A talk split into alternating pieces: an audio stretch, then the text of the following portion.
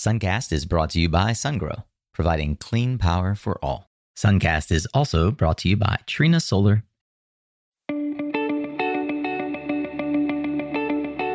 Hey there, Solar Warriors. I'm Nico Johnson, and this is Suncast. Each week, I pull back the veil on the life and business insights of clean tech entrepreneurs building the most noble and impactful companies of our time. I hope what you learn from this conversation is a catalyst for your own growth. So thanks for tuning in and welcome to our tribe.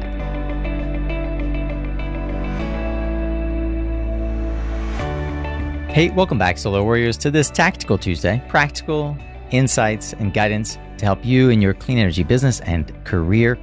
Today, we have a compilation of conversations with some of the Department of Energy's best and brightest. We're going to kick things off with a guy who I have long wanted to get on Suncast, and I actually hope to do a longer, deeper dive into his career, and that's Mr. Chris Castro. Chris is a rising star, as you will hear.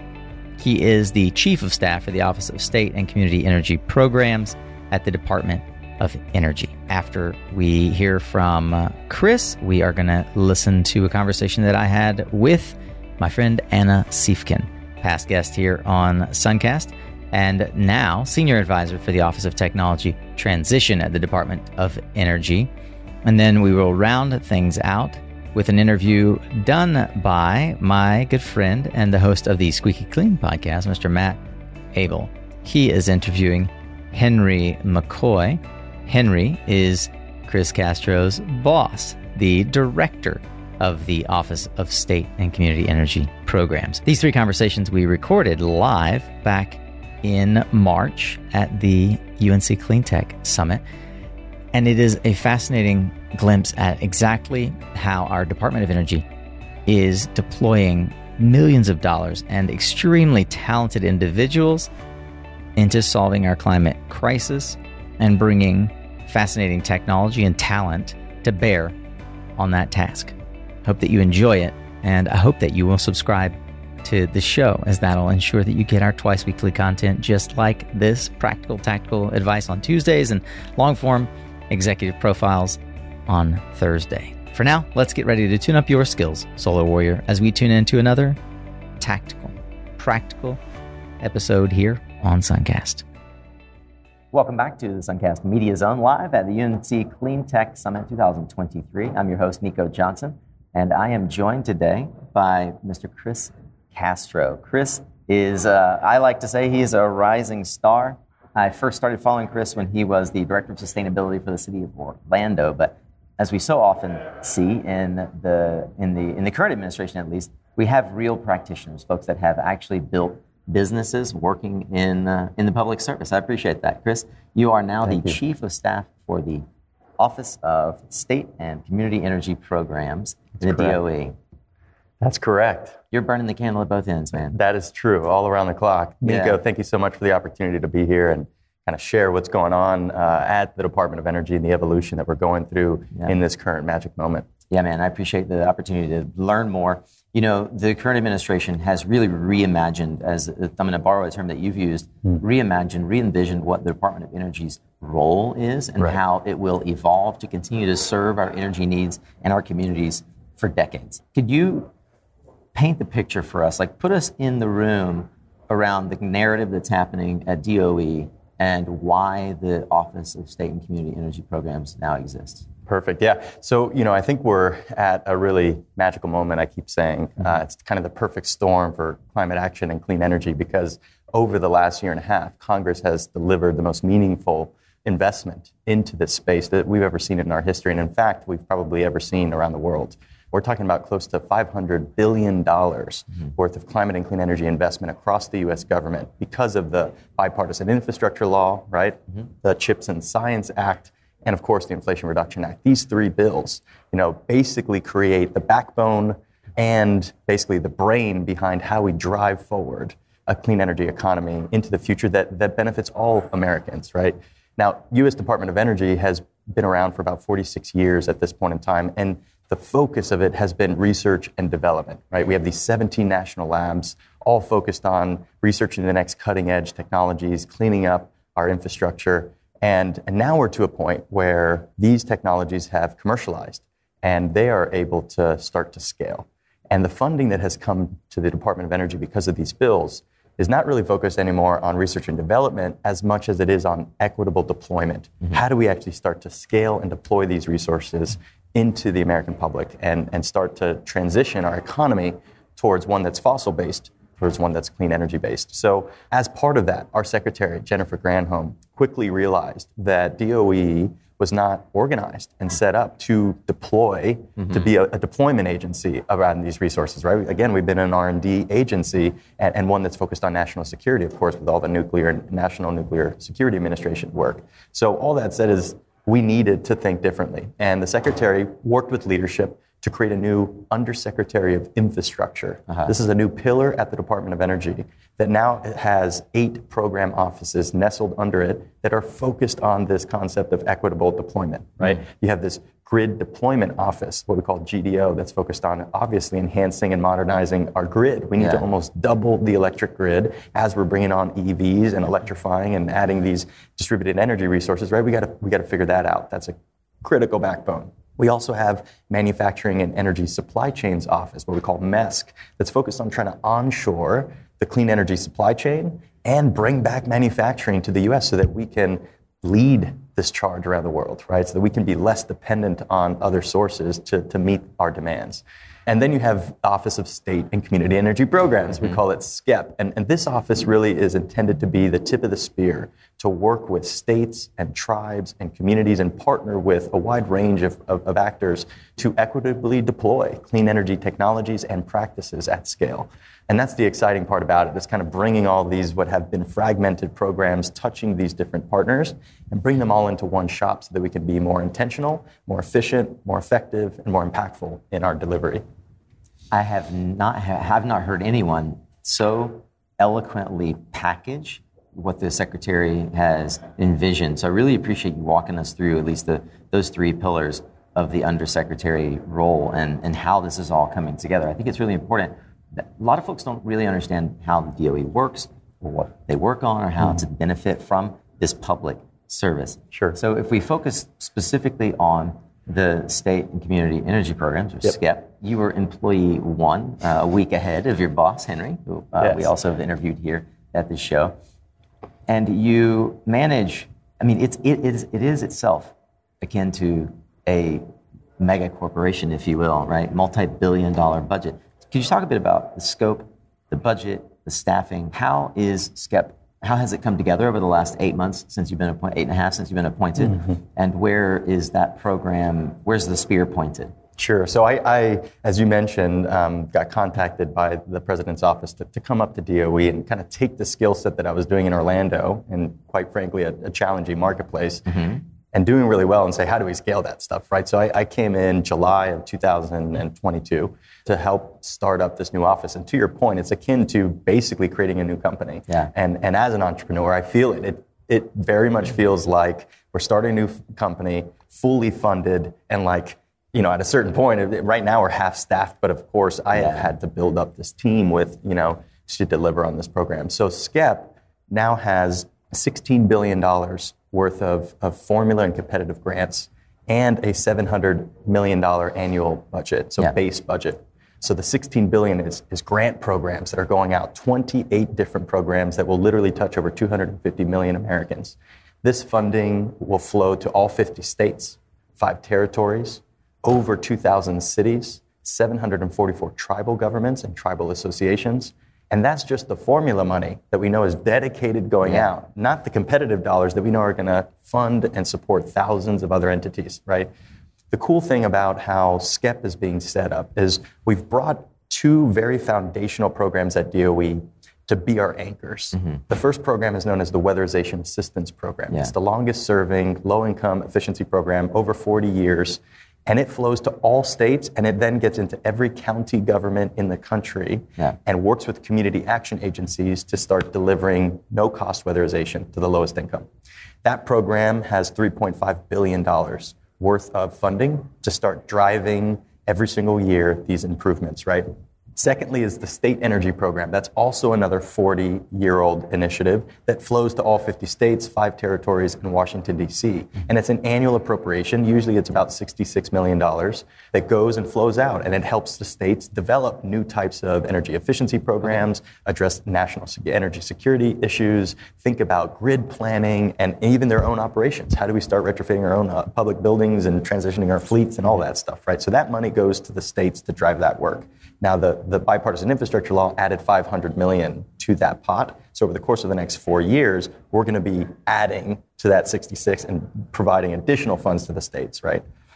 Then you have this new pillar that has come called the community energy programs. Yeah. And this is where I get really excited because it's new pathways that then get into our cities and not just our cities, but community serving institutions. Mm-hmm. So, so this big, one of the big grants is called Energy Efficiency Conservation Block Grants, EECBG. Yeah.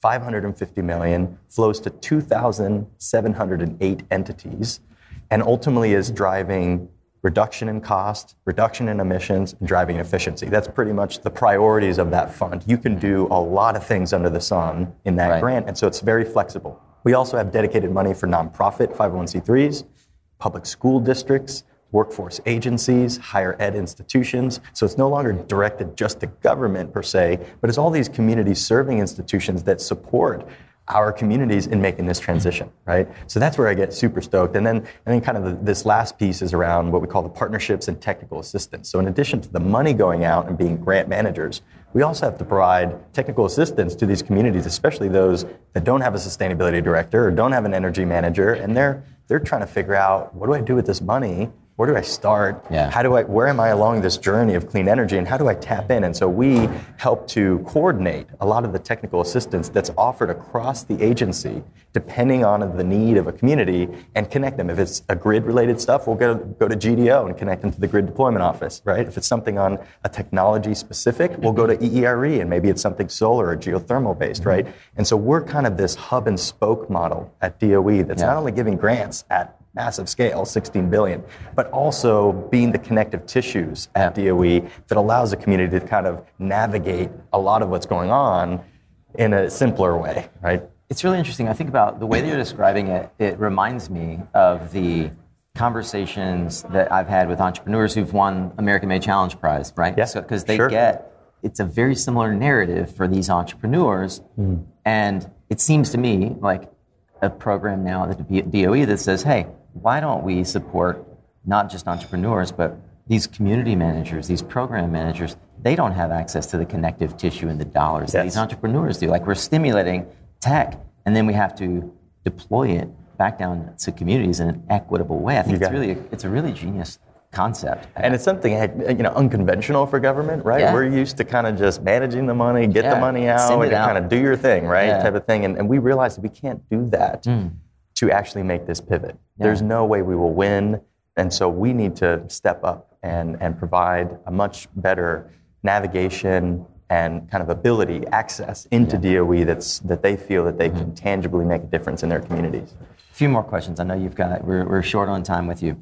If you look out a year from now, you're barely a year into the role. So let's say 18 to 24 months into this role what do you feel is going to be the, the pillar that you point to and you say, I'm really proud of what we accomplished there?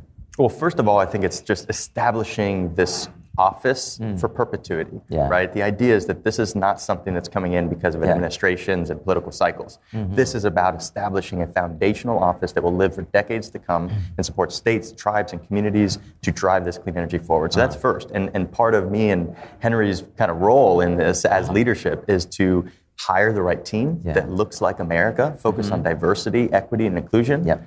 Also, ensure that we have the right systems in place and standard operating procedures to, to make this thing run efficiently. Yeah. Right? We have 175 approved employee billets. We're about 85 staffed at this point in time in, in, in just eight months. Right? Yeah. So we're pushing hard, but we got another half staff to go. Mm. And our goal is by the end of this year, we're fully staffed up right? In addition, not just feds, but also our contractors, which could be yeah. over 100 additional staff. Um, so, so we need to staff up. We need to have the foundational structures. We need to make sure that SCEP is long. But really, we're about impact. We're about delivering benefits, right? And so what I envision is you know, 50,000 new households this year will be weatherized as Yeah. a result of the weatherization assistance program. 50,000 households. In addition to that, we're going to start to see literally over 2,000 communities get sometimes their first clean energy money to Mm-hmm. Yeah. start this process of thinking about the planning and starting to do their first clean energy investments, right? Yeah. And so I'm excited to see more solar, more EV in the ground, starting to transition our fleet, starting to retrofit our public and our private buildings. And then the last thing I'll quickly mention is, I mean, there's so much here, but but one of them is the rebates, right? The Yeah. Inflation Reduction Act Okay. landed 10 billion dollars into SCEP. Yeah. Nine billion of that is focused on home energy rebates that are Okay. targeted to the lowest income. Our goal is to basically deploy these resources to the lowest income to retrofit more than 500,000 households. So 9 billion for LMI retrofit. correct Buildings and homes. homes and Only homes? multifamily as Oh, well. multifamily It, it really does incorporate all types of properties. And it's cash rebates. I mean, these are rebates depending on your income. You can get up to fourteen thousand dollars Amazing. To improve your home, cash, right? Yeah. So, so there's an opportunity here to really transform lives, to improve the quality of life for Yeah. people. So to make sure that they're cooler in the summer and they're warmer in the winter. Make sure that they can actually have an affordable energy bill because right now energy burdens are super high, especially in our BIPOC and our low-income communities. So The quality of their life and the value of their home. and the value of their home. And Yeah. so the idea is that these programs are, you know, in a year plus from now, are actually delivering benefits for Americans that are helping them ease on affordability, that are improving their quality of life and health, and of course, giving them an ability to drive forward climate action, you know, from their perspective. So that's I, the goal. I know that we could uh, we could do this for two hours, Easy. and I'm really you know I'm envious. I, I see exactly why the the presidential cabinet picked you among the thousands of, that we could have we could have you. plucked. I really believed in the work that you were doing in Orlando, and the energy that you give to the Department of Energy is. Is I mean, there are few who could be doing the job that you and Henry are doing. Thanks, man. And I think it's yeoman's work, but it's also it's really inspiring to see, and I haven't seen this in my lifetime, way that, in particular, the Department of Energy is pulling real entrepreneurial talent into public service. I look at Jigar, Anna, David you, Crane. David Crane, like the people on this team are people that we've looked to our entire careers and said, I want to be like that person. you know? And if we can get them in there Yeah. and they can help shape what They're we're inspiring. doing, we can transform this country. That's what we're doing. We're recruiting the best talent in this country, and we're committed to making this happen. And I'm going to, you know, give every single ounce I have to it. You know, when you partner with our partner, Trina Solar US, you get more than best in class Vertex modules. You also gain a bankable partner for optimized compatibility and improved system value. With the Trina Pro Utility Scale Solution or C&I Solutions, Trina Solar is the only PV module manufacturer in the United States that offers one-stop system integration solutions, including Trina Tracker, inverters, and full BOS support to lower your levelized cost of electricity. Learn more at mysuncast.com forward slash Trina. Have you been curious about utility scale storage? SunGrow's revolutionary liquid cooled solution is revolutionizing the storage landscape. Its built in DC to DC coupling combined with other features like higher energy density and 3% slower battery degradation make it a robust solution that companies nationwide are choosing. You can learn more about this innovative solution by SunGrow by visiting mysuncast.com forward slash sungrow. Hey, can I borrow your attention for just one minute? How many of you in the residential solar install game right now would really say that your workflow is built to win? You know, in the 2010s, solar was all about sales. I think that the winners of the 2020s is really going to be contractors that focus on operational efficiency. See, margins are getting squeezed and there's a ton of competition out there, but everyone has an opportunity to improve. Would you like to know the score of the value of your survey and design process? Would you like to hear about the evolution of the installer workflow? Well, then I would encourage you to join myself and my friend Jason Steinberg from Scanifly next Wednesday, the 31st of May at 2 p.m. Eastern Time. Or maybe it's this Wednesday, or maybe you already missed it and you need to go see the replay at any point. You are going to benefit from the insights that we're going to reveal the benefits of a tech driven solar ops program, the transition from manual to digital surveys. It's all there. I hope that you will check in, tune in, register, and uh, throw us some hard questions. We always love it in our live broadcasts. Join us May 31st, 2 p.m. with Scanifly. See you there. Welcome back. My name is Nico Johnson with the Suncast Media Zone here live at the UNC Clean Tech Summit. And today I have with me Ms. Anna Siefken, Senior Advisor for the Office of Technology Transition at the Department of Energy. It is such a joy to see you. And quite a mouthful, right? It is. It is. You've uh, you've had quite the transition since uh, we last hung out and, and talked about all the things that you were up to back at Carnegie Mellon. Yes. You have ascended into uh, technology transition. We're going to talk a bit about that, but I actually wanted to just take sort of current events under under our wing. You just got back from Brazil. I did. I just got back from Brazil. It was the meeting of the Clean Energy Ministerial and Mission Innovation, which are two really important nonprofits that spun out of the Department of Energy. And I have recently been named the delegate for the United States. Wow. On the technical advisory group. So it's uh, it's a big honor. But the thing that I like the most is that it provides the opportunity for me to sort of engage with additional stakeholders on the Mm. international stage to make sure that we're putting together the public private partnerships and that we're doing the bilaterals between the governments to actually move forward in key areas. So, Mission Innovation has seven topics that it focuses on, and I am working on three of them. So, green powered future is one of them. And then the other two are zero energy shipping, or I should say, yeah, zero emission shipping. Yeah. And the, the last one is it's industrial decarbonization, but it's net zero industries. Okay. So looking at hard to abate technologies Oh, gosh. around the world. So Yeah. looking at the, the hardest things. What are the technologies or the verticals that fall into hard to abate? We know steel is one. We've talked about that a lot. Steel is an important one, concrete and asphalt, Hmm. and also chemicals. Yeah. So those are really the areas that we're looking at in that in that particular vertical. A lot of manufacturing, a lot of molecules. Exactly. And you know what? We're really focused on reshoring manufacturing, Yeah. which is really difficult. So not only do you have this issue of how do we keep the manufacturing green, but how Yeah. do we actually bring it back into the United States so we have supply chain Hmm. ready when we need it. I just love what our administration is doing in grabbing experts in the field because the viewers aren't going to know your history, but Anna spent quite a significant amount of time in Steeltown, Pittsburgh, Pennsylvania, Where helping. I still live. where I you still, live, there. Thinking about how do we revitalize our the, our Rust Belt? How do we revitalize the communities. Yep. that built not just ours but many countries? That's right. And from a technology perspective, well, I want to actually think about what the administration saw in the work that you were doing there that s- sort of spurred them to bring you into this office that I would argue most folks aren't aware exists. Right. What is the Office of Technology Transition and why does it, what is the sort of mission that you're on and why were you particularly brought into the Office of Technology Transition? So I think I'll answer the questions backwards. Go for it. So Vanessa Chan and I, uh, she's the chief commercialization officer Mm-hmm. and the director of the office. She and I had the opportunity to co-panel in 2021, Hmm. and we instantly realized that we had this sort of synergy, simpatico between us in terms of the way that we thought about commercialization. What it really means is that the market has to be ready for these new emerging technologies, Yeah. and that takes work. So if mm-hmm. you think back to solar 20 years ago, there was no it was too expensive. The market couldn't support it. And so the government stepped in to sort of provide the catalytic funding that actually moved things along. Right. And then we brought industry into the fold, we got regulations in line. That's the kind of work that we do. Yeah. So what we're doing is identifying where the barriers are to market adoption for new technologies and then trying to push as many technologies into that window as possible.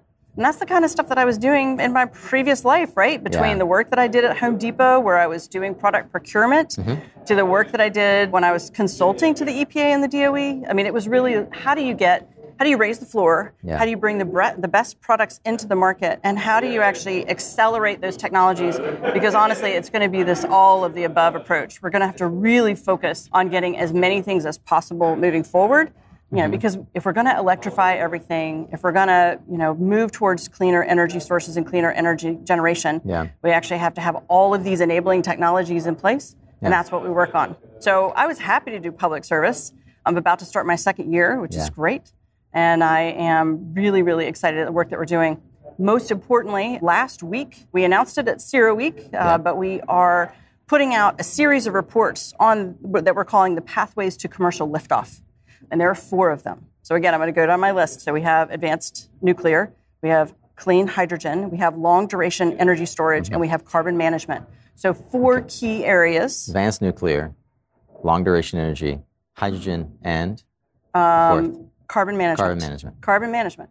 So when we look at the barriers associated with those, I mean, there's like a laundry list. Mm-hmm. So what we did was we actually did kind of a, a, review of the market, talking with industry and understanding what they were saying. So it mm-hmm. wasn't just us thinking about what we saw, it was them telling us what they need, yeah. which is us really reaching into industry to understand exactly what the barriers are. Yeah.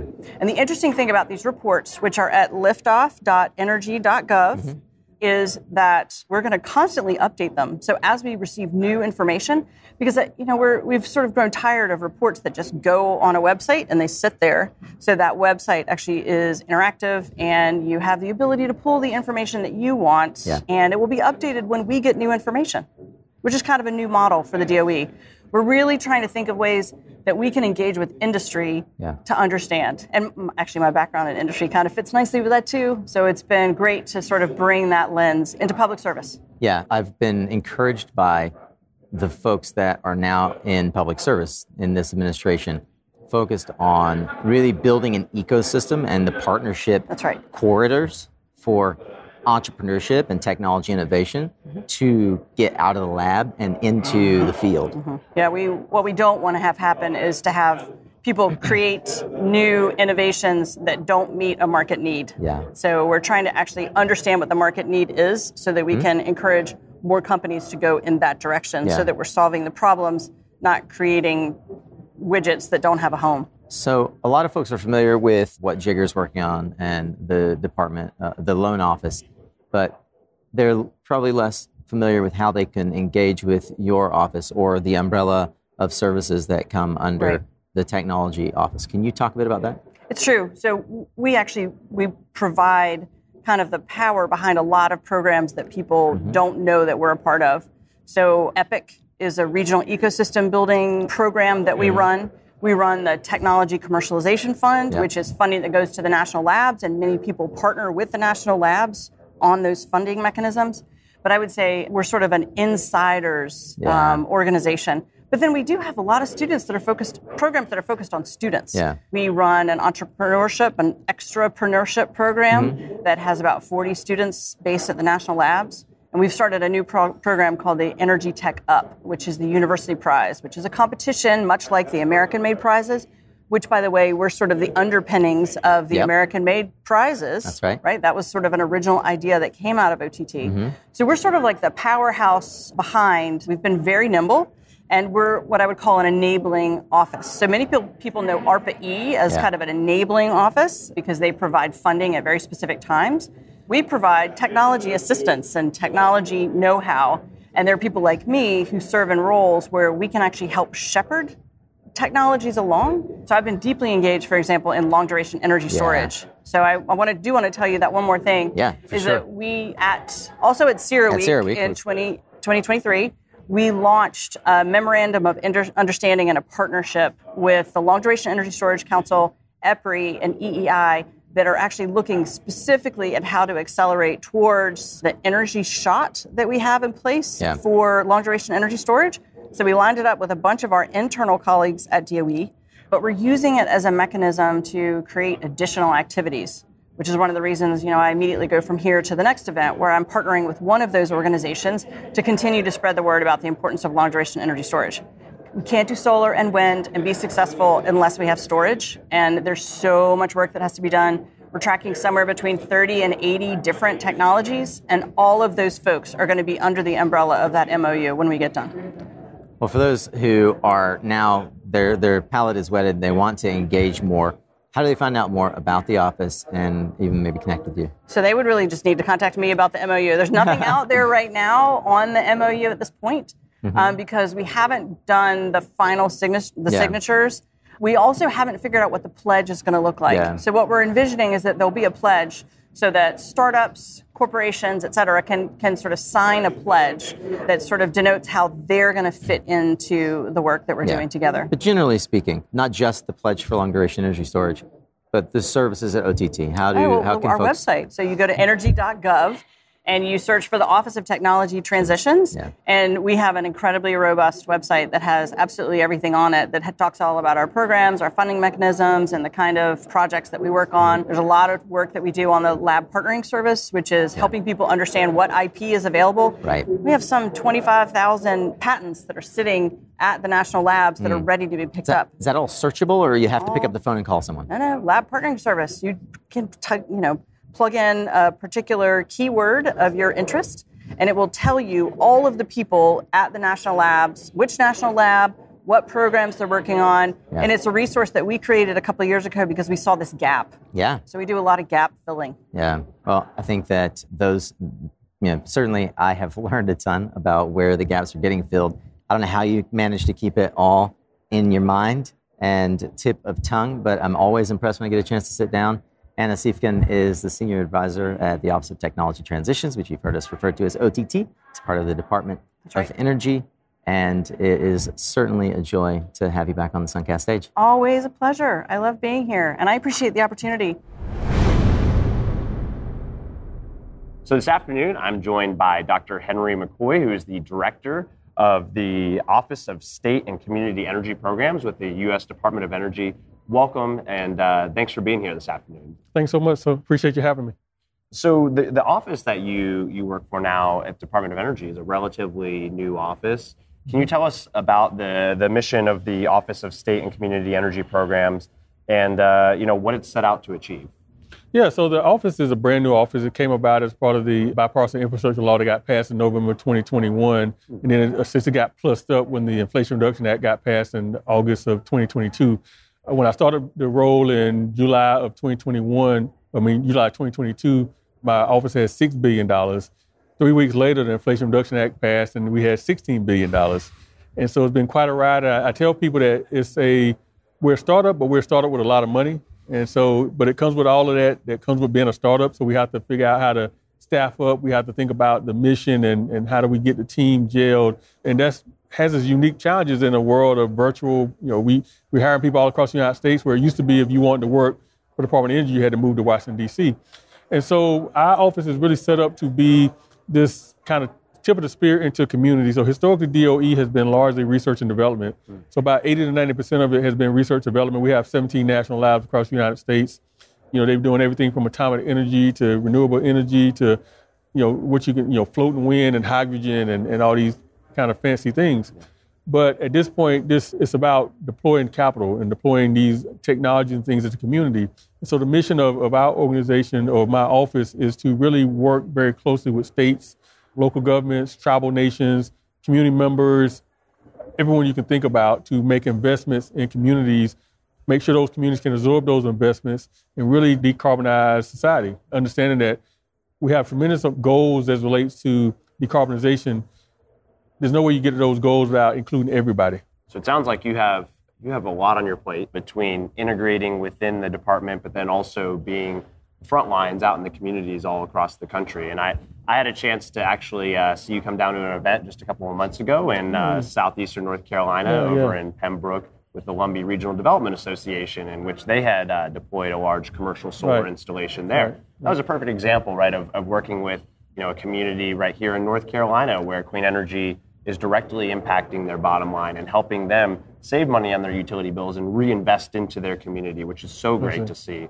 And so we talked a little bit prior to the recording that you know there were some legacy programs prior to the start of, of your office and then some new programs that you're working on. So can you tell us a little bit more about where some of that funding is going to via some of those legacy programs and some of those new programs as well? Yeah, well, as I mentioned, we have about $16 billion that we have for funding in the organization. That broken down roughly across 30 different programs. So we have a lot going on and a lot of moving pieces. We have our weatherization assistance program, which is one of those legacy programs, been around for almost 50 years. It works with putting resources in the state hands that then put them in the local government hands and these community action agencies. So there's about three and a half billion dollars in, in the weatherization assistance program that, that must be deployed. And we have something called the State Energy Program, which is also another legacy program, been around as long as the weatherization program.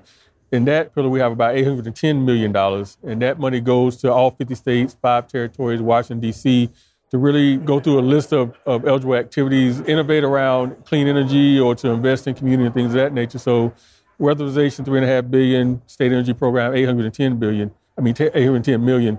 We then have a brand new program called Community Energy Program. It's one of our newest programs. Community Energy Program has about 1.2 billion in it. That's covering everything from 550 million for energy efficiency conservation block grants. That's going to go out to 2,708 grantees across the United States, including all 50 states, the territories, um, 1,878 local governments, 744 tribes, including the 575 federally recognized tribes and then 200 tribes in, in Alaska. In addition to that, we have $500 million that will be invested in schools, $50 million invested in nonprofits, $260 million invested in workforce development. And so that, that community energy space really is about going deep. And we also have a new program called Local Government Energy Program, which is trying to drive creativity and innovation from the local government standpoint. So 3.5 billion in weatherization, 810 million in state energy program, 1.2 billion in community energy programs. Then we kind of have a, a, the whopper, which is our Inflation Reduction Act, which is uh, we have a, about in that pillar about 10 billion dollars and that $10 billion is really stretched across $8.8 billion of that is focused on rebates, energy rebates. And so it's a new program that, that, that helps to electrify homes in terms of moving them from fossil fuel to uh, more renewables, rebates on, on, um, on appliances and new energy appliances and things of that nature. So that's 8.8 billion for that. We have another 1 billion in that pillar focused around codes, where we're trying to get the local governments and state governments to think about their codes and how they might upgrade their codes. Yeah that's kind of how the, the, the, breakdown works. Weatherization, state energy program, community energy program, and uh, what we call partnerships and technical assistance, which is our uh, Inflation Reduction Act. That's a whole lot of work for your office. How many people work in your office now? So right now we're right we're pushing it right around 90 people, and that that's we've had to staff up to that point, but we but we're on our way to close to 200 people. Um, and then we have a, a, number of contractors to, to, support that. So between the in the long run, between the, the federal employees and contractors, we'll probably end up close to 400 folks in that office to, to do this work. It's a lot of work. It is a lot of work, but the the impact, you know, far exceeds the the amount of work that you know you have with all those those staff members. I, you know, I can attest directly to the to the weatherization assistance program here in North Carolina and how much great work it's done for communities all across the state and you mentioned codes as well. We're currently in the process right now of, of updating North Carolina's energy conservation codes. We're currently operating on 2009 standards, so we're hoping to, to get a little bit, little bit further along on that front as well. So, in terms of communities that are out there that are looking for some additional funding to support energy efficiency or clean energy projects, are there competitive bidding processes coming up in which they might be able to apply for some of those funds as well? Yeah, so this is uh, essentially we have a, our funding broken down into is the formula and competitive. And so we have, a, again, the formula grant, grants of kind of legacy. Here's a formula based on your size, your, perhaps your energy burden, things of that nature. It gets kind of spit out that way. The competitive side, we're also standing up, and what we want to do with the competitive side is really to help draw the innovation from communities, right? You know, what are you doing that, that, that other communities to learn from? How can we support that? How can we fund that? How can we move that work forward? And so there's, there are a number of things that are going to be coming out in the months ahead. We're also trying to make a, um, the bar a little bit lower in order to kind of get into these because, uh, you know, some of these notice of, of funding can be pretty intimidating. Uh, you know, hundreds and hundreds of pages that you have to fill out and, and submit.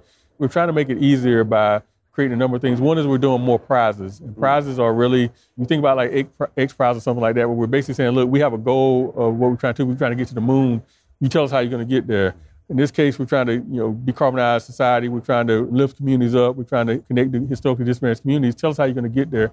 So we may ask you to submit a three-minute video. We may ask you to submit a five-page concept. So it's a, it's a lower kind of stepping stone to get in, and then we may be able to have multi-rounded prizes. Well, hey, here's the first round you do this, we give you another round. So those are things that we're trying to do to, to, to really kind of open it up and make it a lot more equitable. Because a lot of times the one, the communities that need it the most are the ones that have the hardest time getting it. Yeah. And so from a competitive standpoint, that's what we're trying to do. We're trying to uh, really be creative in, in, terms of how we open up the front door to, to invite communities in.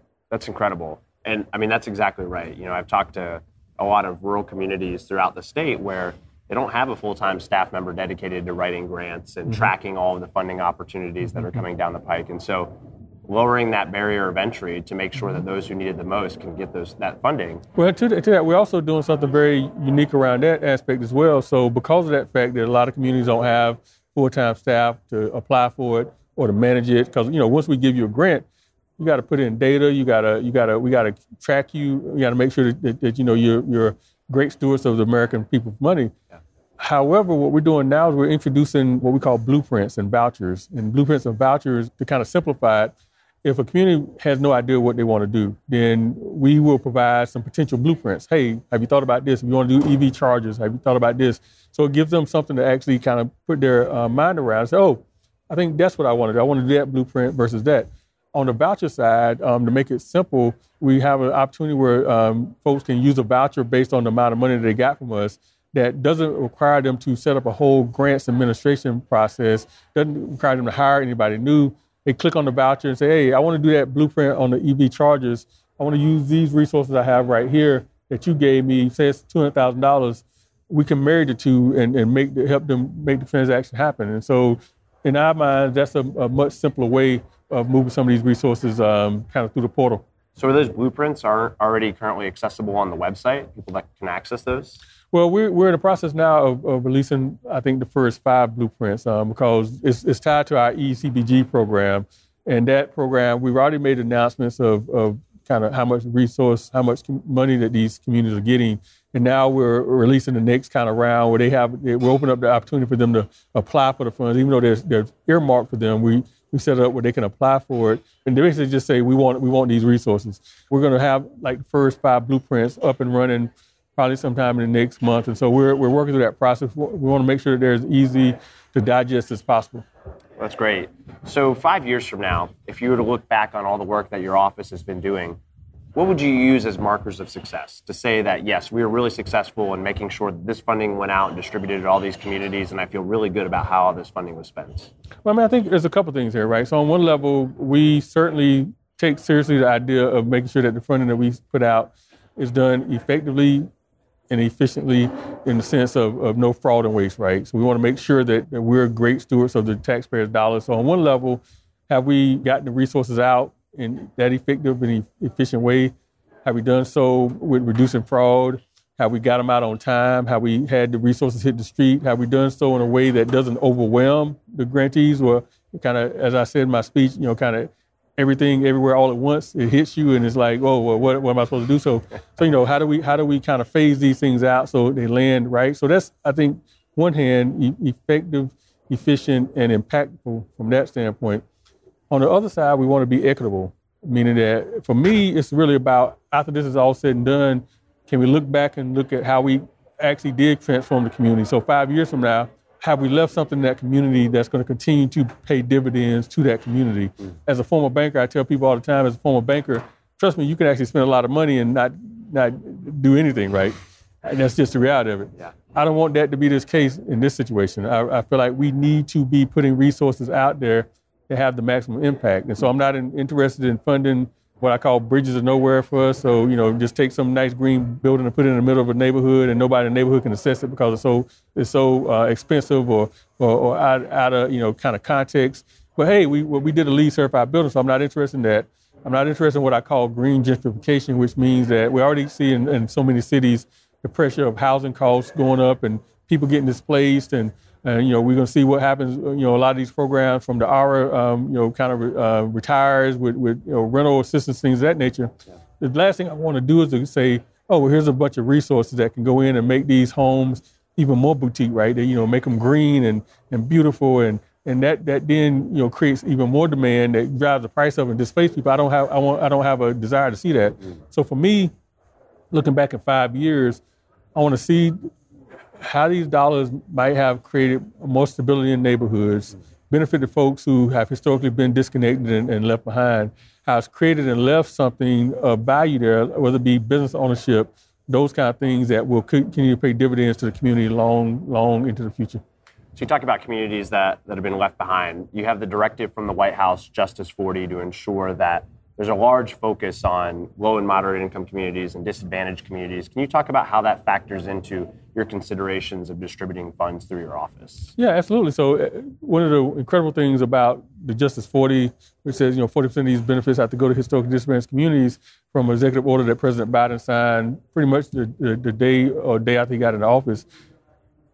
Every application we now have, the applicant has to tell us they have to put, put forth a community benefits plan, right? What is the community benefits plan that you're going to do to make sure that the resources that come into this grant are used for the beneficial uh, outcomes of the community? And we're also making sure that those communities are a part of the, the design of that, right? So it's not just, oh, we're going to do this for this community or to this community, but no, we're going to do this with this community. And so, and the community is going to lead it. And so we, so every application now has to have a community benefits agreement as part of it. And we also, on the back end, we also have data that we capture to tell us, okay, what are you doing on those Justice 40 metrics? What does that, what does that look like in terms of jobs that have, have family sustaining jobs? What does that look like in terms of business ownership? What does that look like in terms of money going into these communities? And so we're tracking it, but we're also making folks tell us essentially up front, what are you going to do? And then we're going to hold you accountable to it. That's great. And I think that's, I, it's so needed and making sure that the funding is getting to the communities who need it most. Well, I want to thank you so much on behalf of Suncast and the Squeaky Clean Energy podcast for joining us this afternoon to tell us more about your work with your office at DOE, uh, the incredibly important work that you and your team are doing. So thank you so much, Dr. McKoy, for joining us this afternoon. Thank you for having me. It was a real pleasure. It. Well, that's a wrap on today's tactical advice here, summarizing from our Department of Energy in conversations that we had live at one of our Media Zone podcast lounges at the UNC Clean Tech Summit. We'll be doing these again in events coming near to you. Probably the next one you might be able to attend is in Philly at RE Plus Mid Atlantic. What do you think of this content coming live from the events that we're hosting? I hope that you find it valuable and I hope that you will take a moment and share with Chris and Anna and Henry your thoughts on how the Department of Energy is doing, how you'd like to see them deploying all of this capital and talent, and how you think we could do a better job, if you do, of bringing this content to bear for you. Hopefully, you've got some takeaways. Would you share them with us over on LinkedIn? And while you're at it, since you're online, I'd love it if you'd take a moment and just give the show your thumbs up virtually by giving us a rating and review. You can do that right there in your podcast player of choice or you can go to ratethispodcast.com forward slash suncast. It's super easy, takes just a minute, and it means the world to us. I so appreciate the wonderful reviews that we have received thus far. Makes a lot of difference, both motivating me and helping others find this show. I'd like to thank our sponsors for helping make this show possible for you each and every week without you having to pay anything more than your attention and time. You can find out more about those sponsors or how you could partner with us to reach thousands of clean tech champions and solar warriors each and every week, twice a week, just like they do, by visiting mysuncast.com forward slash sponsor. Remember, you are what you listen to. Thanks again for showing up, Solar Warrior. It's half the battle.